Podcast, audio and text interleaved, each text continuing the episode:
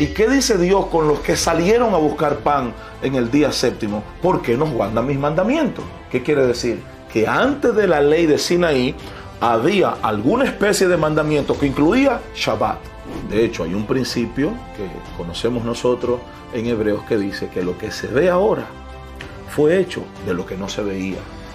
si hay un Shabbat físico, parece que viene de un Shabbat de donde las cosas no se ven. Así, si Pablo le dice al chaval sutileza hueca, Pablo lo matan en tres segundos. No puede decir eso. Él guarda Shabbat. Entonces él, se está contradiciendo él mismo. Él guarda Shabbat. Él no puede decir, es un disparate.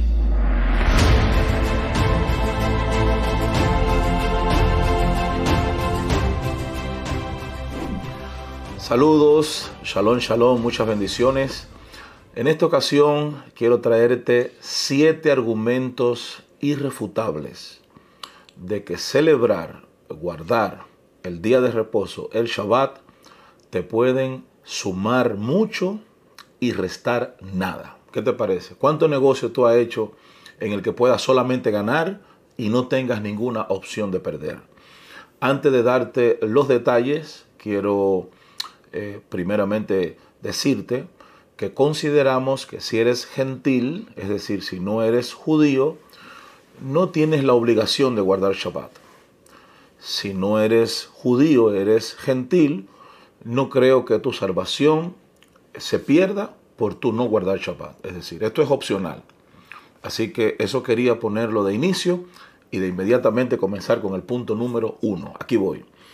Damas y caballeros, la Biblia confirma 100%, increíblemente, que Dios, Hashem, como tú quieras llamarle, Akadosh Baruj el nombre que te parezca, guardó, santificó y bendijo el Shabbat. ¿Qué te parece? Génesis 2 dice, fueron pues acabados los cielos y la tierra y todo el ejército de ellos, y acabó Dios en el día séptimo la obra que hizo, y reposó el día séptimo de toda la obra que hizo, bendijo el día séptimo de toda la obra que hizo y santificó el día séptimo de toda la obra que había hecho en la creación. Así que en este momento te estoy presentando para mí el argumento más contundente de que el creador de todo descansa en Shabbat, santifique el Shabbat y bendiga el Shabbat. De todos los días acaba él de demostrar que hay un día diferente. Ese es el argumento. ¿Y quién lo hizo? Dios. ¿Hay algo que Dios pueda hacer que es malo?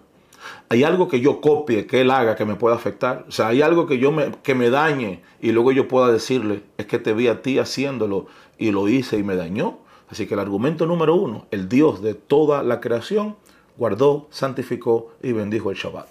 Argumento número dos, este argumento es complicado quédese despacio, tranquilo, porque le voy a traer un argumento complicado.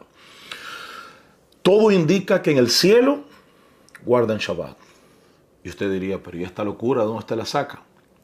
En Éxodo capítulo 16, Shemot, Éxodo 16, versos 4 y 5 dice, el Señor le dijo a Moisés, he aquí yo les haré llover pan del cielo y el pueblo saldrá y recogerá diariamente la porción de un día para que yo lo pruebe si anda en mi ley o no.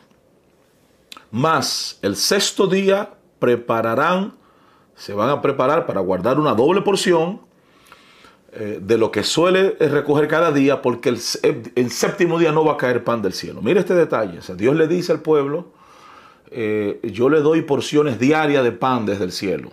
Pero el día sexto cojan dos porciones, ya que el día séptimo no va a caer pan del cielo.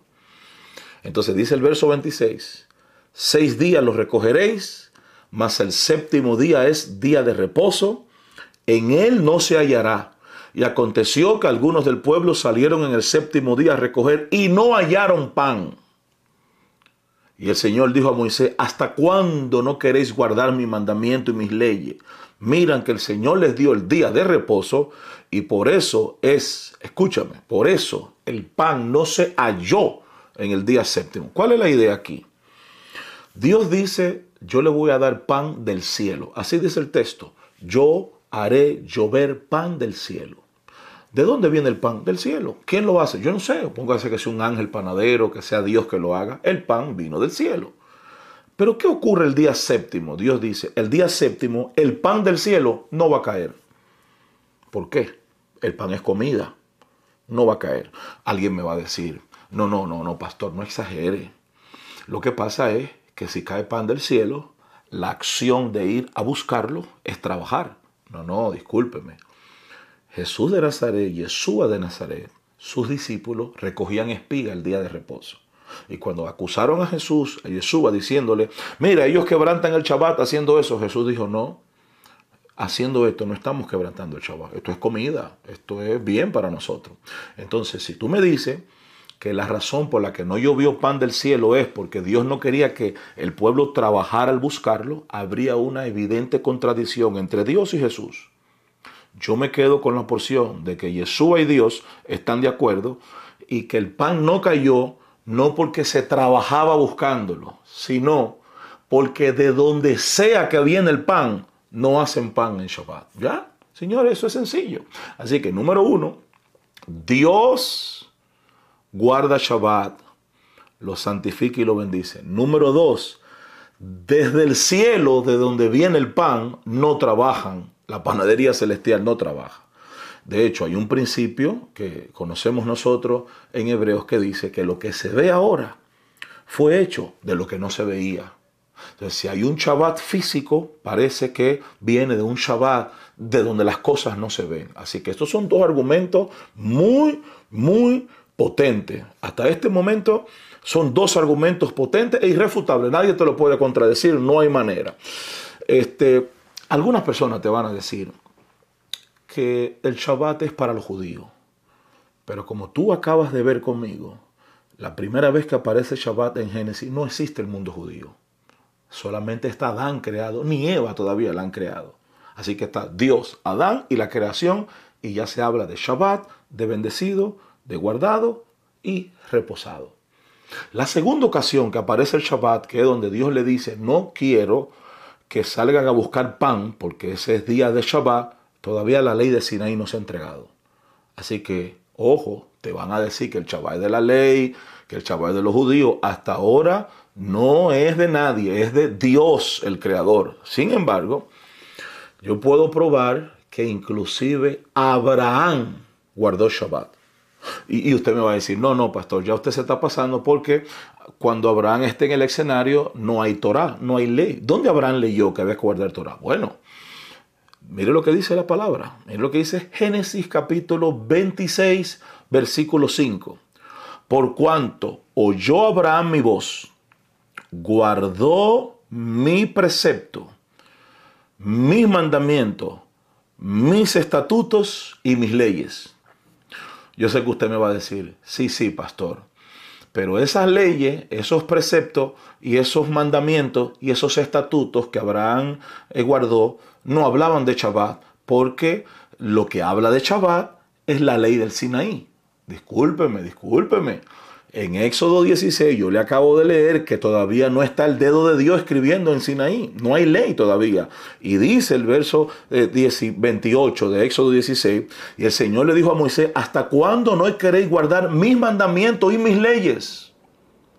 Mira que el Señor les dio el día de reposo y por eso en el sexto día no os da pan para esos días. Entonces, oiga esto, esténse pues cada uno en su lugar y nadie salga en el séptimo día y el pueblo reposó el séptimo día. ¿Y qué dice Dios con los que salieron a buscar pan en el día séptimo? Porque nos guardan mis mandamientos. ¿Qué quiere decir? Que antes de la ley de Sinaí, había alguna especie de mandamiento que incluía Shabbat.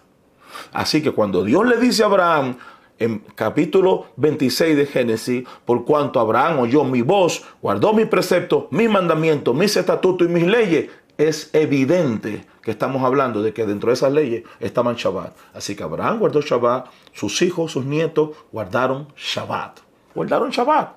Los, los tipos más importantes de la historia bíblica, los Abraham, los Moisés, Dios el creador. Entonces, aquí viene el argumento número 3. Te estoy hablando que son irrefutables. Nadie te puede contradecir esto. ¿eh? Busca el estudioso bíblico que tú quieras. Y esos son datos bíblicos. El número 3, entonces, es el argumento potente que utilizan los que no quieren que tú tengas ningún contacto con Shabbat, y te dicen, esto es un pacto entre Dios e Israel. ¿Qué pasa aquí? Éxodo 20. Acuérdate del día de reposo para santificarlo. ¿Por qué le dice acuérdate? Le está diciendo acuérdate, evidentemente, porque previamente ya hemos hablado de Shabbat. Aquí en Éxodo 20 aparece la ley por primera vez. Aquí aparece el dedo de Dios escribiendo los mandamientos. Aquí aparece la ordenanza del Shabbat. ¿Y cómo comienza Dios diciéndole el Shabbat? Acuérdate. En pocas palabras, probablemente tú escuches los demás ahora, pero el Shabbat te lo vengo mencionando desde atrás. Señor, esto es serio. Seis días trabajará y no hará obra. Bueno, ahí describe todo el pacto donde Dios le está diciendo al pueblo de Israel, acuérdate. La gente dice, el Shabbat de Israel, mire como yo lo miro, humildemente, yo miro a un Dios que antes de que Israel exista, en Génesis 2 dice, guardó Shabbat, santificó Shabbat y bendijo Shabbat. ¿Cómo yo lo veo? Que cuando Él escoge al pueblo de Israel, le dice, pueblo de Israel, te presento mi precepto. Te lo presento, es decir, yo no lo hice por ti, sino que como yo te escogí como pueblo, quiero entrar en negociación contigo y mostrarte las cosas que a mí me agradan. Así que yo creo que el pueblo de Israel, con el respeto que me merece, más que ser los dueños del Shabbat, son los custodios del Shabbat. Es decir, vengan, ustedes son mi pueblo, dirijan esta tropa. Y ahí le entregó el Shabbat. Pero ojo, no, ellos no son los autónomos. Antes de Israel ya hay Shabbat. Antes de cualquier judío en la tierra ya hay Shabbat. Eso tú tienes que saberlo. Así que aquí entra lo que llamamos un pacto que yo podría mostrar, pero ese no es el detalle, porque yo lo que quiero es que tú aprendas algunas cosas. Yo podría mostrar que ese pacto de guardar Shabbat no es exclusivo para Israel. Pero ¿cómo así, pastor? Bueno, yo, yo te lo puedo probar. En números 15, números capítulo 15, verso 14, mira lo que dice la palabra. Cuando habitare con ustedes extranjero, es decir, alguien que no es judío, o cualquiera que estuviera entre ustedes por vuestras generaciones, si hiciere ofrenda encendida de olor grato al Señor, como ustedes hicieron, así hará Él. Es lo que está diciendo. Cuando, cuando ven un extranjero que no es judío en su entorno, cuando ustedes hagan una ofrenda así, que ellos hagan también. Mire esto. Verso 15. Eh, números 15, verso 15. Un mismo estatuto tendréis ustedes de la congregación y el extranjero que con ustedes mora. ¿Te das cuenta? Mira esto. Será estatuto perpetuo por vuestras generaciones, como ustedes. Así será el extranjero delante de Dios. Una misma ley y un mismo decreto tendréis ustedes y el extranjero que con ustedes mora. ¿Qué quiere decir eso? Que cualquier extranjero que estaba entre el pueblo de Israel, automáticamente tenía que agarrar la ley. Así que ese pacto de Shabbat no era solo para Israel, sino cualquier extranjero que se adhiera a Israel. Eso tú tienes que saberlo. Tú tienes que saberlo. Y ojo, en datos históricos se puede comprobar fácilmente que cuando el pueblo sale de Egipto, salen más egipcios que judíos. Eh, eh, Éxodo 12, 37 solamente dice, partieron los hijos de Israel de Ramsés a Sucot como 600 mil hombres de a pie. Judíos nada más habían medio millón. Sin contar los niños, también subió con ellos grande multitud de toda clase de gente. Es decir, cuando salen de Egipto, salen judíos y sale un montón de toda clase de gente. ¿Y qué dice Deuteronomio 31, 12 sobre eso? harás congregar al pueblo, varones y mujeres y niños, y tus extranjeros que estuvieren en tus ciudades, para que oigan y aprendan y teman a vuestro Dios y cuiden de cumplir todas las palabras de esta ley. ¿Estará Shabbat ahí?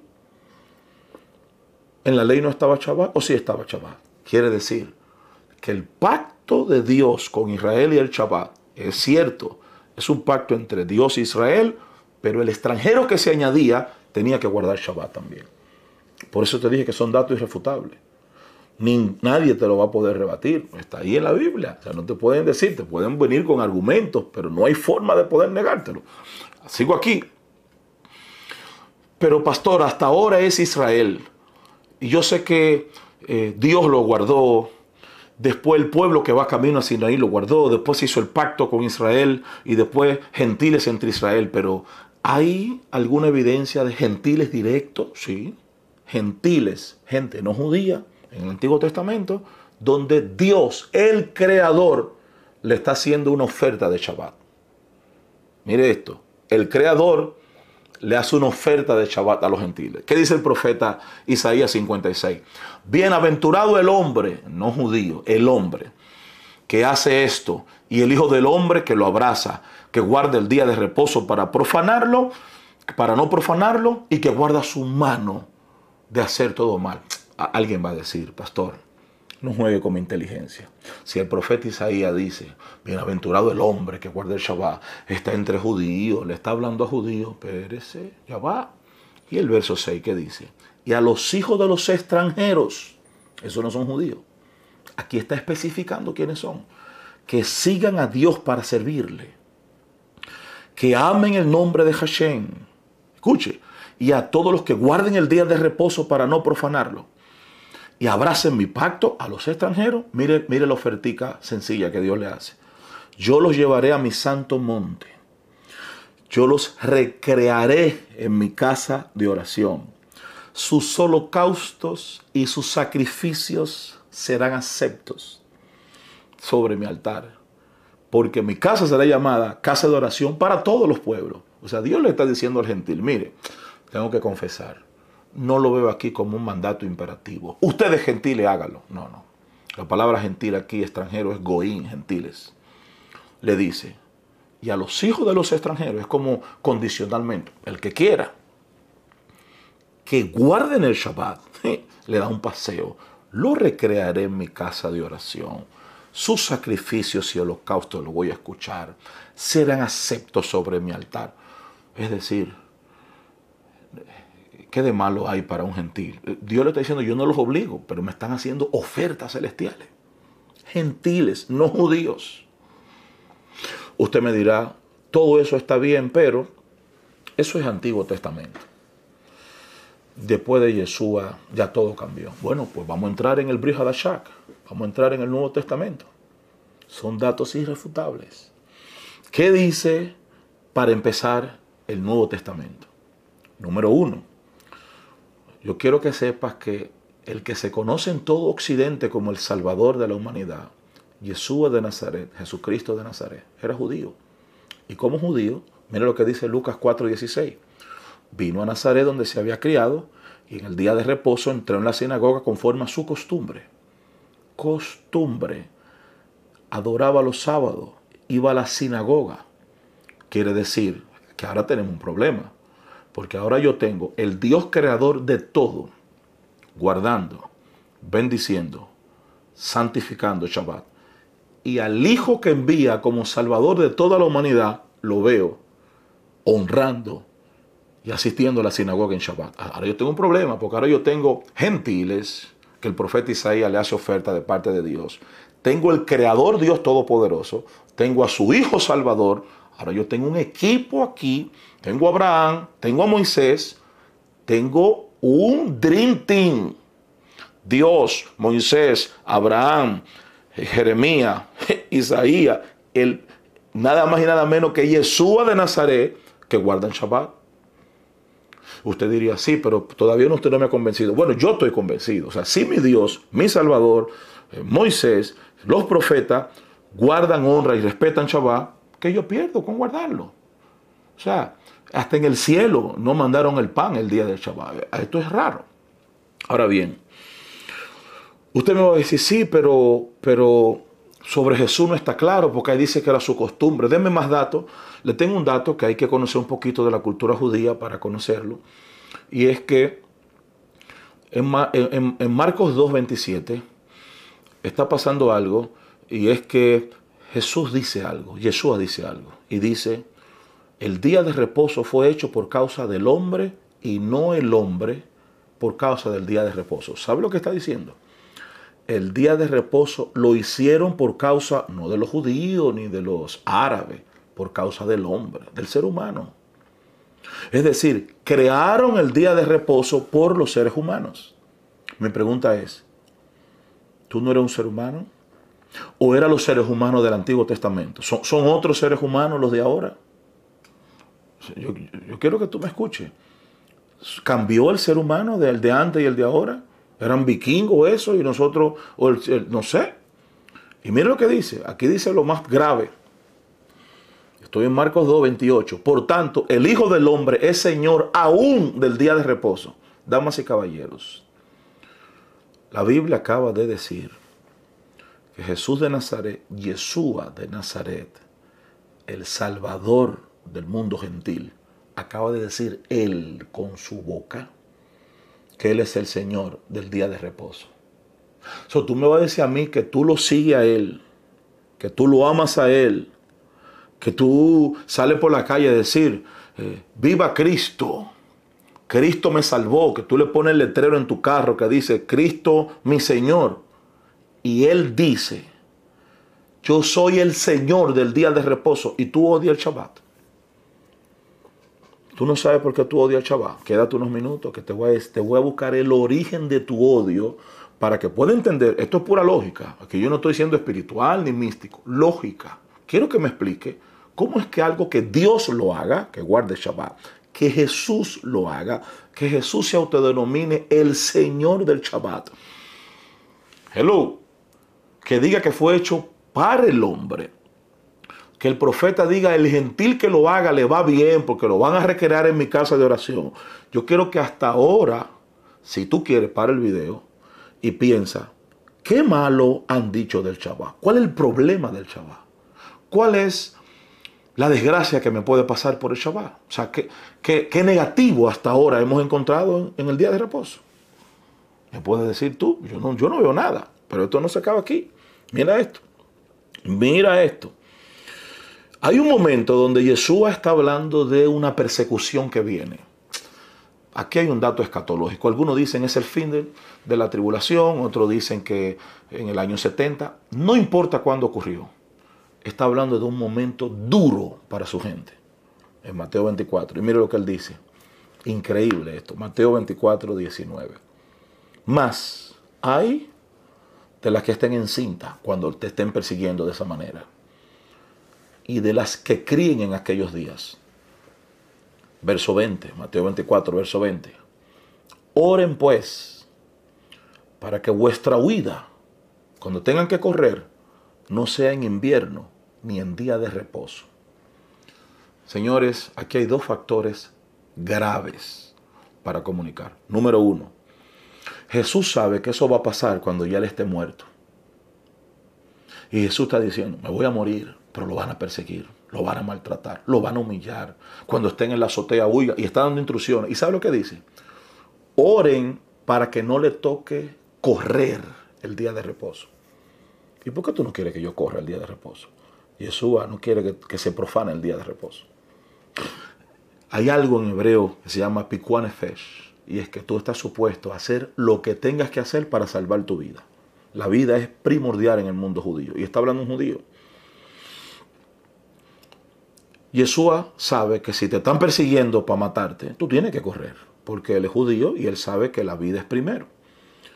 Como él sabe que tú puedes correr y si corre no se te menciona que está violando un mandamiento, aunque hay algunos, algunos que te dicen que no lo puede violar, pero este sí, si tú tienes que correr para salvar tu vida, tienes que correr. Ahora Yeshua dice, ore para que no te toque correr.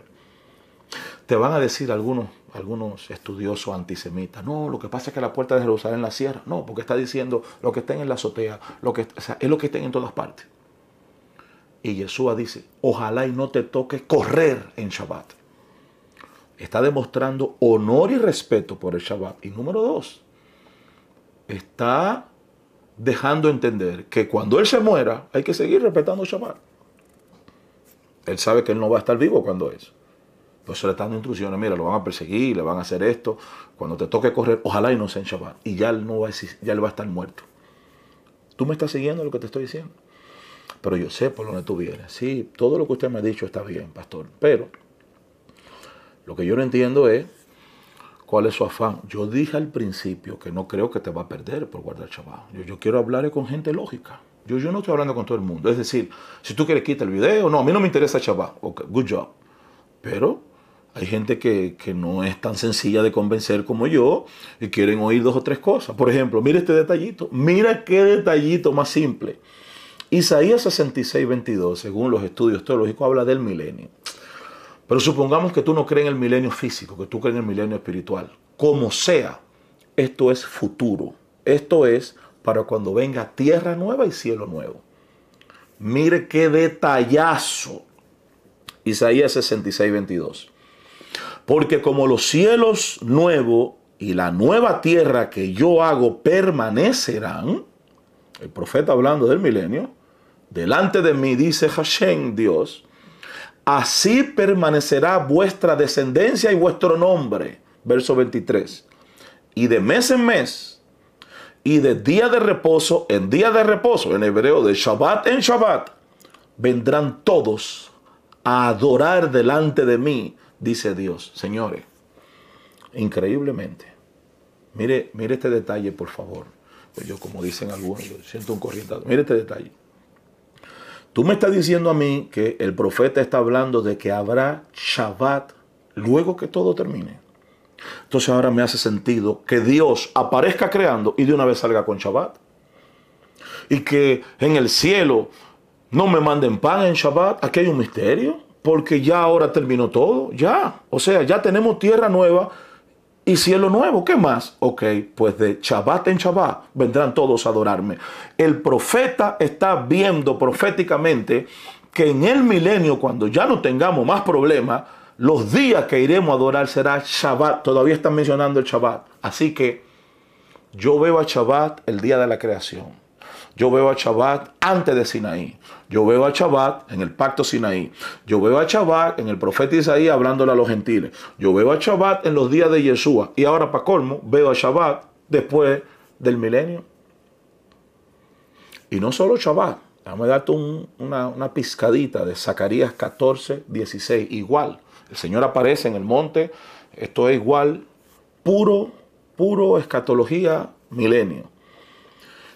Y todos los que sobreviven de las naciones, es un tiempo final, que vinieron contra Jerusalén, subirán de año en año para adorar al rey, al Señor de los ejércitos y a celebrar Sukkot, la fiesta de los tabernáculos. Sukkot en el milenio. Tú me estás diciendo a mí que no me importe Shabbat. O sea, tú me estás diciendo a mí que me olvide de Shabbat. Tú me estás diciendo a mí que eso es viejo es puro sentido común. Comencé diciéndote que todo indica que no es obligado para el gentil. Y comencé diciéndote que tu salvación no está en juego. Así que, take it easy. Lo que sí también te he dicho, que todo este repertorio de historia y versículos y realidades, a mí, a mí, a Jonathan Piña, que mi Dios, que mi Yeshua, el Mesías, que los profetas, que Moisés, que Abraham y todos los apóstoles guarden y respeten Shabbat, a mí, a mí, me, levantó curiosidad. A mí, ah, pero tú no eres judío. Bueno, está bien. Tú quieres entender que eres judío. Yo veo a Isaías proféticamente diciendo, y a los gentiles que quieran guardar Shabbat. Van a venir personas y te van a decir, sí, pero los gentiles, después de la muerte de Cristo, no se le exige guardar Shabbat. Y ellos tienen razón. Queridos apologistas, o como se llaman apologistas, cuando ustedes les dicen a la gente que no se ordenó guardar Shabbat después de la muerte y resurrección de Cristo, yo puedo probar algo diferente. Pero yo quiero, yo quiero darte el beneficio de que tú digas, la pregunta es, ¿se ordenó no guardar Shabbat? Es decir, tú tienes un verso que diga, no celebren Shabbat. Al contrario, yo tengo una duda, sencilla, una duda. Yo encontré todos los mandamientos del monte Sinaí ordenados en el Nuevo Testamento, todos después de la muerte de Jesús. Por ejemplo, yo encontré que hay que tener un solo Dios, el primer mandamiento, en 1 Timoteo 2.5, Pablo lo dice. Un solo Dios y un solo mediador, uno. Yo encontré el segundo mandamiento, no idolatría. Ahí está, 1 Corintios 17. No sean idólatras. Yo encontré, no jurarás en vano. Ahí está, Santiago 12:12. 12. No, hermano mío, no juréis. Encontré, honra a tu padre y a tu madre en Efesios. Encontré, no cometerás asesinato en 1 de Juan 3:15. Encontré, no cometerás adulterio en Hebreos 13. Encontré no robarás en Efesios 4. Encontré no mentirás en Colosenses 3. Y encontré no codiciarás en 1 Timoteo y en Efesios 5. La pregunta es, en verdad, en verdad, como dicen los boricuas, ¿tú crees que van a haber nueve mandamientos activos en el Nuevo Testamento? Nadie te lo puede refutar. Por eso te dije, son verdad irrefutables. No importa lo que tú hayas estudiado van a haber nueve mandamientos activos. Y el único mandamiento que van a sacar de ahí es el Shabbat, que precisamente fue el único que Dios guardó. ¿Cómo así, pastor? Bueno, Dios no cometió adulterio. Dios no cometió mentira, Dios nos robó. El único que Dios dijo, y descansó Dios en el día séptimo, el único que Él guardó, tú me lo vas a sacar del Nuevo Testamento. O sea, yo quiero, olvídate de teología, vamos a olvidarnos de raíces hebreas y teología. ¿Por qué razón hay nueve mandamientos activos en el Nuevo Testamento que no están abolidos y el Shabbat no aparece? Tú que vas a una iglesia, dime la verdad. ¿Te han negado que, cumpla uno de estos nuevos mandamientos? ¿Tu pastor te ha dicho que tú puedes matar? No. ¿Que tú puedes robar? No. ¿Que tú puedes mentir? No. ¿Que tú puedes cometer adulterio? No. ¿Te han dicho que, que deshonre a tu papá y a tu mamá? No. ¿Te han dicho que jure? No. ¿Te han dicho que sea idólatra? No. ¿Te han dicho que te busque otros dioses? No. ¿Te han dicho que violente Shabbat? Sí. Te han dicho que eso es de los judíos. Es tu problema si tú quieres ser un, un robot. A mí hay que decirme, ¿y el Shabbat? ¿Por qué tú me lo quieres negar, querido pastor? Y los otros nueve no te importa. Ah, ¿por qué de los judíos? Bueno, yo acabo de escuchar a un pastor que dice, no solamente es de los judíos. Bueno, pastor, dígame usted por qué el Shabbat no se ordena en el Nuevo Testamento. ¿Sabe por qué?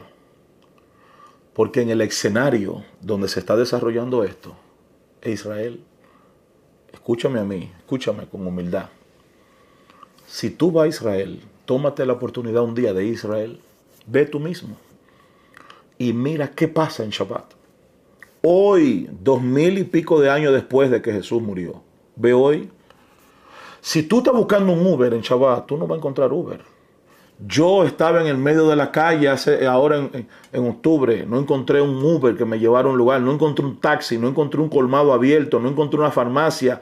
Tú vas al lobby de un hotel y vas a hablar solo porque ni siquiera una, una recesionista me recibió. Eso es hoy. Hey, hello, por aquí no me están mandando a guardar Shabbat. El, el lugar donde se está desarrollando esto, no hay que mandarte. Shabbat no era Shabbat en Israel. Shabbat en Israel. No hay que mandarlo porque hoy, escucha, tú puedes ser ateo.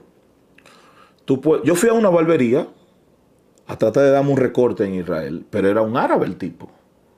Entonces no estaba ahí. Cuando yo volví al otro día, el domingo, brother, pero tú no estabas aquí, tú, tú eres judío. No, ¿y por qué tú no estás aquí? Dice, ¿quién, ¿quién se va a recortar aquí? Todo el mundo en Israel tiene que guardar Shabbat obligado. Es que los ascensores funcionan solos, no te hacen caso, los botones van piso 1, 2, 3, 4, se pone modo Shabbat. Es que nadie te atiende, es que no hay bus, es que no hay taxi, es que no hay colmado. Entonces, en el escenario 2000 años atrás, donde se está desarrollando esto, es absurdo que digan y sigan guardando Shabbat. Es que no hay que decirlo, porque es que esa es la vida de ellos. Es la vida de ellos, no hay que decirlo. Pero entonces usted va a decir, bueno, yo no entiendo, porque usted me confunde. ¿Por qué usted comenzó diciendo en el video que no es obligado para el gentil guardarlo? Bueno, yo te tengo que confesar algo se determinó en el concilio de Jerusalén, Hechos capítulo 15, de un problema que se armó. ¿Cuál es el problema? ¿Qué hacemos con todos estos gentiles, no judíos, que están recibiendo al Mesías judío como Salvador? Si yo estoy ahí y le digo, bueno, ya el Señor dijo lo que hay que hacer en Jeremías, Jeremías dice, y al gentil que guarde Shabbat, yo lo bendigo. Pero ahí se armó una reunión, fuerte reunión, en Hechos 15. ¿Qué hacemos con toda esta gente que no, que no son judíos? Y se determinó que guarden las leyes noádicas, se llaman las leyes de Noé. ¿Y qué le dijeron en las leyes? Por lo cual, Hechos 15, 19, yo juzgo que no se inquieta a los gentiles que se conviertan a Dios, sino que se les escriba, escúcheme, que se aparten de la contaminación de los ídolos, de fornicación, de ahogados y de sangre. En pocas palabras, que no coman animales ahogados, porque algunos te van a decir, no, porque lo que hicieron fue que dejaron las leyes morales para el gentil. No, no comer animal ahogado y animal con sangre no es una ley moral, es una ley dietética. La pregunta es, ¿por qué razón meten para el gentil, que no es judío, leyes dietéticas? No coma animal ahogado porque va a tener la sangre dentro. Y no meten Shabbat. Porque donde se está, oiga, donde el concilio, Jerusalén. El que diga algo de Shabbat en esa época, lo matan. Eso no está en cuestión. ¿Y tú sabes cuál fue la resolución? Mira el próximo verso. Aquí está el verso 21, porque Moisés desde tiempo antiguo tiene en cada ciudad quien le predique en la sinagoga, donde es leído cada día de reposo. Es cuestión de semántica. En la reunión apostólica dicen, ¿qué hacemos con todos estos gentiles que no, que no son judíos y se están convirtiendo al Mesías judío? Sencillo. Que no sean idólatras, que no coman animales ahogados, que hagan esto. Y Shabbat ya tienen quien les enseña a Moisés todos los sábados en la sinagoga. Todos los sábados. Es automático que se entiende. Shabbat no hay que ordenarlo. Shabbat es la vida de ellos. Que, que yo no estoy entendiendo. Fíjate cómo termina el verso 21. Ellos tienen a Moisés. Ellos tienen quien enseña a Moisés en cada ciudad, en la sinagoga, cada día de Shabbat. Esto no, es una, esto no es un debate, esto no es una cuestión de interrogación. Estamos hablando de que están hablando de que en Hechos 15, ya Yeshua murió hace mucho. Y están diciendo los apóstoles, en cada sinagoga, cada Shabbat, se sigue enseñando de Moisés. O sea, esto no es cuestión de... Entonces, para ir cerrando, una gente con sentido común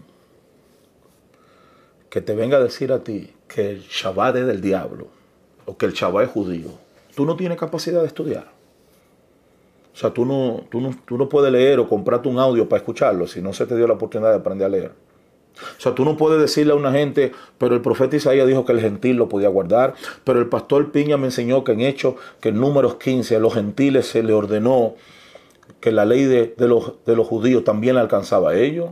El pastor Piña me enseñó que Jesús guardó Shabbat. El pastor Piña me enseñó que todos los apóstoles por ley guardaban Shabbat, eran judíos todos, todos los dos apóstoles. El pastor Piña me enseñó que Dios guardó Shabbat y el pastor Piña me enseñó que no hay un solo verso en toda la Biblia que te condene por celebrar Shabbat. Uno no hay. La pregunta es, ¿por qué tú no guardas Shabbat? Ah, pero usted me acaba de decir que no es obligado. Te sostengo la idea. Si eres gentil, no eres obligado. Pero tú viste el contexto. Es, es decir, algo que Dios lo ordene, algo que en el cielo no hagan pan, algo que el profeta diga que le va bien al gentil, algo que el Mesías judío lo haga, algo que los apóstoles de él lo hagan, algo que se va a celebrar en el milenio. Mira cómo yo veo el milenio. Shabbat en la creación, Shabbat en Sinaí, Shabbat en los profetas, Shabbat en Yeshua, dice la mayoría de gente. No Shabbat ahora, pero Shabbat en el milenio. Es decir, el único pedacito que le quitaron el sábado es en el que estamos viviendo. Vamos a suponer que sí. Es para que no me, para que no me maten. Yo, voy a, yo te voy a dar la razón. Tú tienes razón. En este pedacito para el gentil no tiene que hacerlo. Ahora mi pregunta es la siguiente. Yo soy dominicano. Hágase de cuenta que mi mamá me pidió para que me den ciudadanía americana. ¿Para dónde voy? Para US, porque mi mamá me pidió. Si yo comienzo a estudiar inglés en Dominicana, ¿estoy cometiendo un error? Usted me va a decir, en Dominicano no se habla inglés y para donde yo voy Sí. Entonces, estudiar inglés en Dominicana, ya que voy para allá, para Estados Unidos, ¿es malo? Pero tú te ven 10 años, no importa. Si toda la antigüedad celebró Shabbat, y según las escrituras que te he mostrado, para donde yo voy y tú te salvas, va a celebrar Shabbat. ¿Es malo que yo aprenda ahora? ¿Me quita algo? ¿Me quitan un pedazo? ¿Ofende, ofende la sangre de Yeshua? ¿Niega a Dios? Él lo hizo. O sea, ¿hay algo malo en esto? ¿Hay algo malo en esto? Si hay algo malo, Jesús tiene problemas porque lo hizo, y Dios tiene problemas porque lo hizo, y los profetas y los apóstoles, y todo el mundo en la Biblia tiene problemas, Moisés y Abraham, todo. ¿Hay algo malo en esto? Ah, pero pastor, usted está escondiendo un versículo que es la piedra de eso. ¿Cuál es? Colosenses 2, donde Pablo mata al chaval. Por fin llegó ahí. ¿O sí? Vamos a ver. Colosenses 2. Lo usan mucho los antichapas. Mira que nadie te engañe por medio de filosofías, por medio de huecas sutilezas, según las tradiciones de los hombres, conforme a los rudimentos del mundo, y no según Cristo, porque en Él habita corporalmente toda la plenitud de la deidad, y vosotros estáis completos en Él que es la cabeza de todo principado y toda potestad. En él fuiste circuncidado con circuncisión no hecha mano. Al echar de vosotros eh, el cuerpo pecaminoso carnal en la circuncisión de Cristo, sepultando con él en el bautismo, en el cual fuiste también resucitado con él, mediante la fe en el poder que Dios le levantó de los muertos, y a ustedes estando muertos en pecado, en la incircuncisión de vuestra carne, os dio vida juntamente con él perdonando los pecados. Ahora vamos al detalle donde tú quieres entrar. Por tanto, nadie te juzgue en comida, en bebida, en día de fiesta, en luna nueva, en día de reposo, en Shabbat, todo lo cual es sombra de lo que ha de venir, pero el cuerpo es de Cristo. Nadie le prive de vuestro premio, afectando humildad y culto a los ángeles. Mi pregunta es la siguiente. Y en verdad tú necesitas que un experto te diga eso. Mira cómo comienza el capítulo. Nadie te engañe por filosofía, huecas sutilezas, tradiciones de los hombres, rudimentos del mundo, adoración a ángeles. Mi pregunta es, ¿quién te enseñó que Shabbat es una hueca sutileza? ¿Quién te dijo eso? ¿Quién te enseñó que Shabbat es una tradición de hombre? ¿Quién? Es el puño de Dios que lo hizo. Es el Mesías judío. Es los profetas judíos, los apóstoles judíos. ¿Quién te dijo que es una tradición humana el Shabbat? ¿Quién te dijo a ti que Shabbat es un rudimento del mundo? ¿Quién te lo dijo? No está hablando de Shabbat. Está hablando de la forma que una secta gnóstica judía, bien religiosa, le metió a cada una de estas fiestas. Te voy a explicar. Te voy a explicar.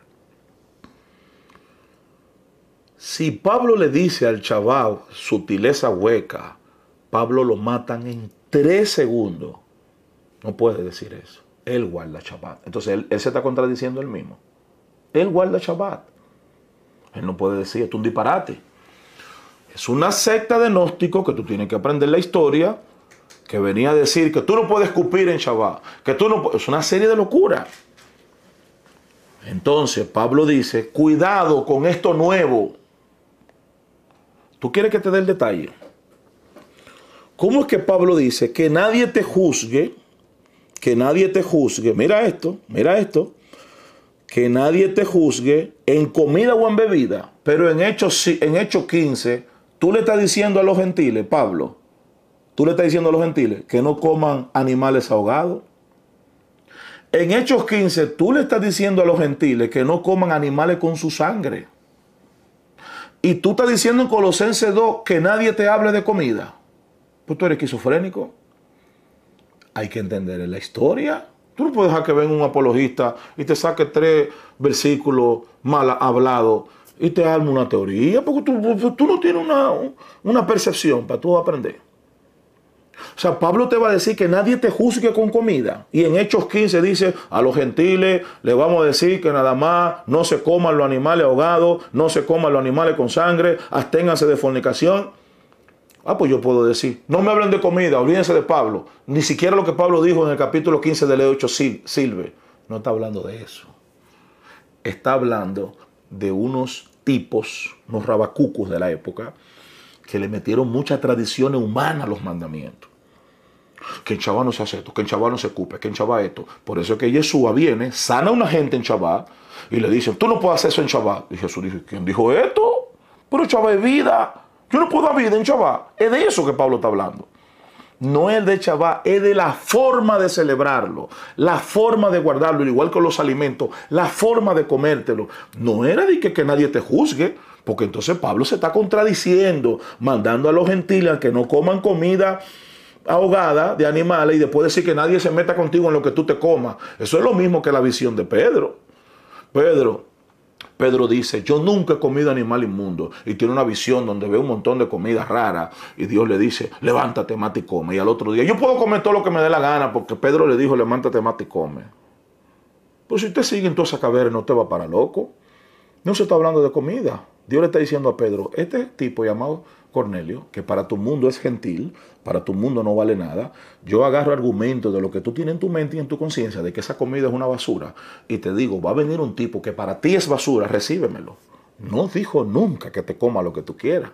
Jamás se dijo come lo que tú quieras. De por Dios. Es de la forma de Shabbat, pero Pablo no está diciendo ahí de que, que, de que, que no guarde Shabbat. No. No, eso era no te bañes, no camines, no escupa. Era una serie de cosas. Pero ahora mismo hay gente así en la iglesia evangélica. Tú no has ido nunca a unos tipos de que los tenis filas son del diablo, los tenis night son del diablo, el licey es del diablo. ¿Cómo tú puedes probar eso? Entonces yo me imagino que si yo escribo una carta a mi gente y le digo, señores, no se lleven de estos cristianos, la gente va a decir, ah, Piña no quiere saber cristiano. No, yo dije de esos que dicen que todo es del diablo, no de todo.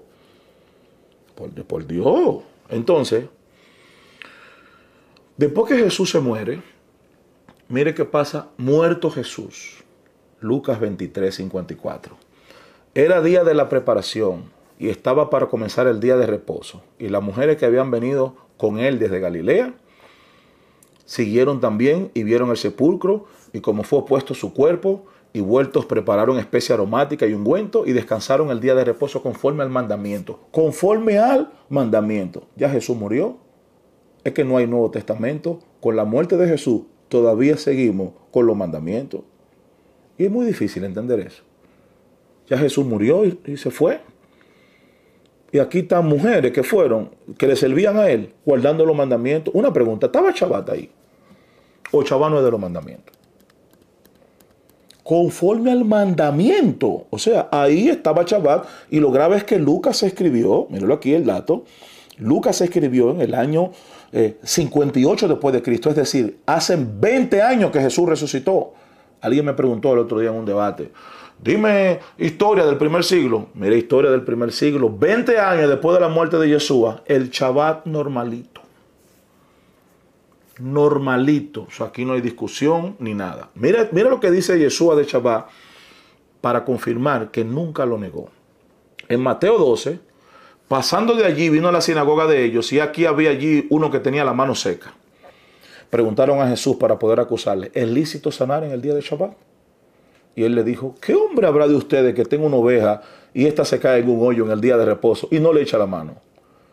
Y la levante. Pues cuánto más vale un hombre que una oveja. Por consiguiente, sí, es lícito hacer el bien el día del Shabbat. Oh, pues tú estás validando el Shabbat aún en tus días. Tú estás diciendo, es lícito hacer el bien en Shabbat. Tú dices, el Shabbat existe y hay que hacer el bien en Shabbat. Y no un buen escenario como para tú decir, mira, suelten el Shabbat en banda ya, que yo me voy a morir en estos días. No. No. Vamos a terminar. Pastor, ¿y este odio a Israel de dónde vino? Te voy a dar tres datos históricos para que lo compruebes y tú mismo llegues. Vinieron unos tipos después de la persecución que hubo en Roma en contra de los judíos, la historia está ahí, los persiguieron, quemaron la sinagoga, quemaron las casas, y ellos tuvieron que escapar. Eso pasó en el año 70. El año 70 destruyeron el templo, un corre-corre por todo el mundo, ¿y qué pasó? Que el judío se tiene que ir, no se puede quedar ahí porque lo están matando. ¿Qué pasó ahora? ¿Quiénes entran en el escenario? Un montón de griegos y gentiles a enseñar Torah a enseñar documentos judíos sin ser judío. Ahí comenzó el tira y jala. ¿Y qué pasó? Mire este detalle. Aparece un tipo llamado Justino Martín, que a mí no me representa, de los padres apostólicos, muerto en el año 165. Escuche. Y escribe en un libro llamado El diálogo con Trifo. Mire lo que él escribe los cristianos, los cristianos somos la nueva raza judía. Ahí viene la doctrina del reemplazo. ¿Por qué? Porque están matando a los cristianos, eh, perdón, los judíos, están quemando su sinagoga y la pregunta es ¿por qué Dios no lo defiende? Destruyeron su templo ya, Israel está desechado y nosotros somos el nuevo Israel. Ahí fue que comenzó el veneno.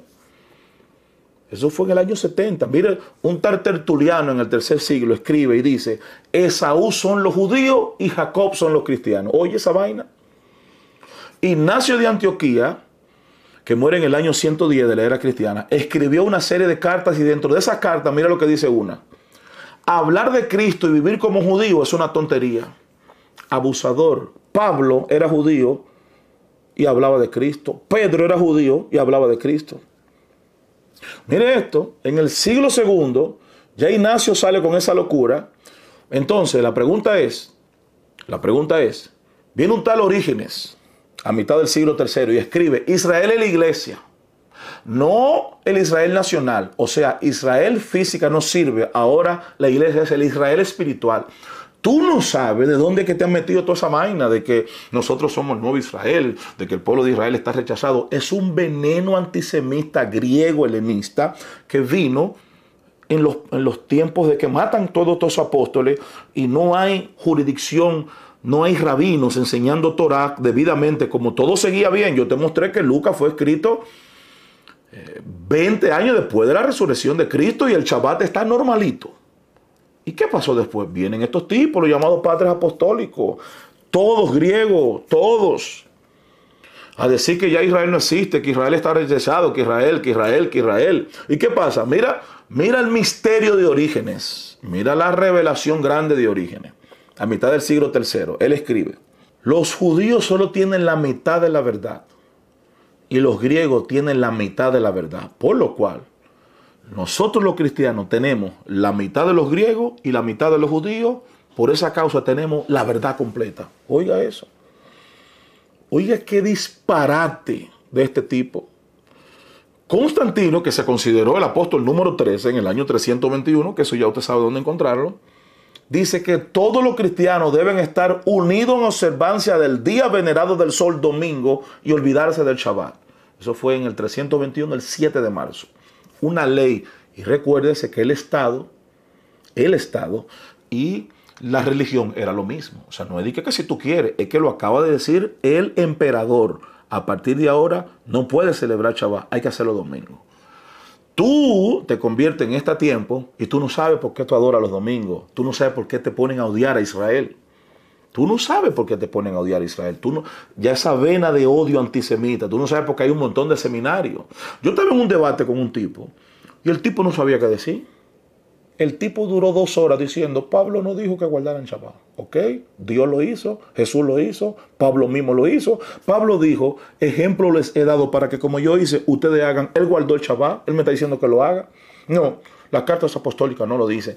El pobre infeliz tiene un veneno contra Israel y él no sabe por qué. Es que él no sabe porque hay que estudiar esto. No parece un mal tipo. No, no, no, no. No me parece un mal tipo. Lo que me parece es un desinformado total. Gran seminario antijudaizante. Tú no sabes lo que es judaizante. O sea, tú prefieres, mira esto, mira esto, mira esto, mira esto. No hay nada malo adorar el domingo. Eso yo quiero que usted lo sepa. Lo que está malo es que usted diga que el domingo es el día del Señor ahora. Eso, es mala interpretación de que, que yo estaba en el día del Señor. Tienes que aprender a leer Biblia.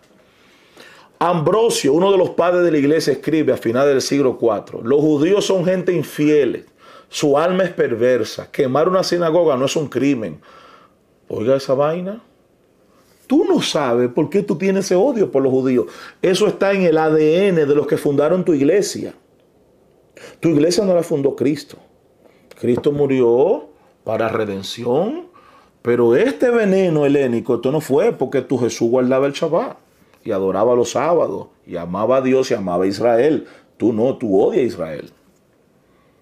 Así que por eso nosotros decimos que hay un Cristo histórico judío y un italiano que creó Roma. No, porque ustedes son judaizantes. El bautismo es judío, el bautismo no es cristiano. El hecho de que una iglesia te meta en una piscina o te echen un ramito, eso es judío. La Santa Cena es una fiesta que se llama Pesach. Eso no es, eso no es cristiano. Roma la copió. La presentación de los niños es un asunto judío. Cuando tu niño tú lo llevas a la iglesia o al cura, donde tú quieras, eso es judío. El diezmo es judío. Ahí no hay mucho problema. La iglesia sí le gusta que diezmo. Las primicias que ustedes celebran, eso es judío, se llama bicurín. El ungir con aceite cuando alguien está enfermo es un asunto judío. ¿Me está entendiendo? O sea, no, que ustedes son judaizantes. no, imponer las manos es un asunto judío. Los dones del Espíritu es judío. Los profetas, los apóstoles, los maestros, todo eso, quien está escribiendo es un judío, son judíos. O sea, no entiendo, no entiendo realmente. O sea, Martín Lutero, en su carta, eh, que su, su libro Los judíos y sus mentiras, dice que los judíos son malos, venenosos, peligrosos, que son diabólicos, que son serpientes asesinas, que quemen la sinagoga, que quemen sus libros. ¿Y sabe qué vino después de eso? El holocausto nace. Y hoy en las iglesias, el odio que ustedes no tienen a nosotros. Te, te sugiero que aprenda la historia. Y finalmente, mira lo que yo pienso del chaval. Es verdad, los apóstoles del Nuevo Testamento no le ordenaron a los gentiles que lo hagan. Es cierto. Así que si tú no guardas Shabbat, tú no te pierdes. Tampoco negaron que lo hagas si no hay una ley que diga no lo hagan ustedes porque se le cae la vida, porque los otros nueve mandamientos lo estamos cumpliendo. Así que yo respeto si tú no quieres nada con Shabbat, yo te respeto. Pero yo te sugiero, no pelee con lo que tú no sabes. Deja que el que lo quiera celebrar lo celebre. Y mi gente y yo lo celebramos porque la vida no cambió. Porque vimos, hicimos un análisis. Yo hice un análisis y dije, wow, Dios en la creación. El pan no cae en Shabbat. El pueblo judío dio hace un pacto y le da el Shabbat. El profeta dice que los gentiles, si lo hacen, le va bien. Jesús guardaba Shabbat. Los apóstoles guardaban Shabbat. Y cuando se da un problema por los gentiles que están viniendo, no es una ordenanza profética que dice, y cuando los gentiles vengan, quítenle el Shabbat. O Dios diciendo, llegará un momento donde sí habrá Shabbat, después no, y en el milenio lo tomamos. No, yo veo históricamente que fue que tuvieron que buscar una salida a un problema, pero nunca fue un mandato bíblico. Así que yo dije, ya que no me lo prohíben, yo quiero seguirlo haciendo. ¿Qué mal tiene chaval? Reunirte con tu familia, tus hijos, partir un pan, cenar juntos. Yo no tengo tiempo de hacer, yo no me puedo cenar con mi familia en Shabbat. Jugamos, hablamos, compartimos, vemos películas. ¿Realmente hay algo malo en Shabbat? ¿Se blasfema Dios en Shabbat? Leemos salmos, oramos, descansamos, nos desconectamos. Finalmente, estoy en Israel bañándome en una piscina que tiene un hotel en el Mar Muerto, como de caliente y azufre. Una cosa ahí, bueno. Era un Shabbat y eso está lleno de judíos y ahí estamos relajados todos. Emerson, Abner, Wilkin, Caraine, Juan, yo. Habemos un grupo ahí. Y hay un tipo importante en la piscina. Porque estamos viendo, la gente se le acerca, lo saluda, quiere estar. Vemos que todo el mundo tiene la atención en él. Y el tipo se me acerca a mí. Y yo me siento, ya tú sabes, El famoso viene pandemia. Hey, how you doing, man? Where are you from? I'm from Dominican Republic. Oh, oh, happy en Punta Cana. El tipo dice que ha estado en Punta Cana, que de dónde yo soy. Le digo que soy de Dominicana. Y yo, para congraciarme con el tipo, le digo, Shabbat Shalom. Tú sabes, uno dice que yo estoy en Israel y este judío para que crea que yo... Y me dice, ok. no me dice nada. Y yo le digo, ¿tú no eres religioso? Dice, no, no, yo no, yo no creo en religión. Digo, acabo de meter la pata. Yo soy científico. Y me di cuenta que era famoso, pues un nombre judío, su nombre para aprendérselo, que ha participado en televisión y descubrimiento. Y le dije, pero tú estás aquí en Shabbat. Me dijo, sí, lo que pasa es que ustedes todo lo quieren religiotizar. Shabbat no es una religión. Ustedes metieron algo de la ciencia en religión. Digo, ¿cómo así? Nosotros descubrimos que cuando tu cerebro, se desconecta una vez por semana, descansa, tú le das un descanso, tú te quitas de lo cotidiano, tú te apagas del teléfono, tú duermes de más, tú descansas, hay unas neuronas que se regeneran y tú te vuelves creativo. Y ahí me dijo, ¿tú sabes cuántos premios Nobel hay en tu país? En el mío, Dominicana. Nosotros somos 10 millones. Yo dije, uno, ok. Nosotros tenemos más de 120. ¿Y qué pasó? ¿Por qué ustedes tienen 120 gente más que nosotros ganando? ¿Y qué son los premios Nobel? Aportes de importancia a la humanidad, inventos de penicilina, de esto, de medicina, de física, de ciencia. Y yo le digo, ¿por qué? Porque cuando tu cerebro está descansado, puede crear, puede generar cosas. Ustedes no descansan, ustedes son máquinas. Tú quieres comenzar a ver creatividad en tu vida descansa una vez, pero olvídate de la religión. Oye, esa vaina. El tipo me está diciendo, olvídate de eso, de que de los judíos. Descansa en Shabbat. Pero olvídate. Ahora yo tengo información bíblica y un científico. Esto es personal, mío. Tú supiste que yo llegué de Israel, me reuní con mi comunidad y gracias al Creador habemos miles en mi comunidad, más de mil, que todos los viernes en la noche guardamos Shabbat. No obligamos a nadie. Para nosotros usted no es un pecador si lo hace. Para mí usted no es un hijo del diablo. Pero no nos condene. No nos condene. Tú no tienes argumento para condenarnos. Si tú me estás condenando a mí, tú estás diciendo que algo que Dios hizo es malo, y Jesús, y Pablo, y Pedro, y todo el mundo. Mejor quédate tranquilo, di yo no entiendo eso, yo no quiero hacer eso, pero tú deberías hacerlo, porque a mí me cambió todo, la finanza, la felicidad, la vida, todo me cambió. Quizá era coincidencia, y era algo que me tenía que pasar y el destino lo programó y coincidió. Ok, lo único es que hemos coincidido demasiada gente. Es todo mi entorno que hemos coincidido en que la vida le ha cambiado, la finanza le ha cambiado, las empresas le han cambiado, el gozo, la percepción de la vida le ha cambiado. Mi pregunta es, ¿a quién tú ofendes haciendo Shabbat? ¿A quién tú dañas? Tú le estás haciendo un daño a Cristo, pero tú estás haciendo lo que Él hizo. Él dijo, el que me amáis guarda mi mandamiento y en los mandamientos está el Shabbat. O yo le di ejemplo para que ustedes hagan como yo. Él guardó el Shabbat. No te dejes llevar. No hay nada malo en guardar Shabbat. Tú no estás violentando ningún principio de Cristo guardando Shabbat. Yo puedo amar a Cristo como Pablo, Pedro y todos los discípulos y guardar Shabbat. Yo no soy judío. Yo no me convertí al judaísmo. Yo estuve a punto de convertirme al judaísmo, circuncidarme y todo, pero no lo hice.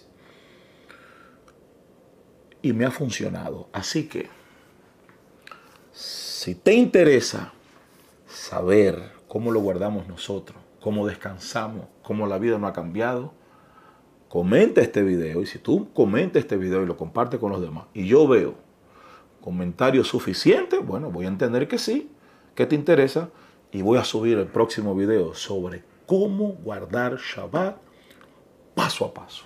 ¿Qué te parece? Mi gente, shalom. Nos vemos pronto. Un abrazo, bendiciones.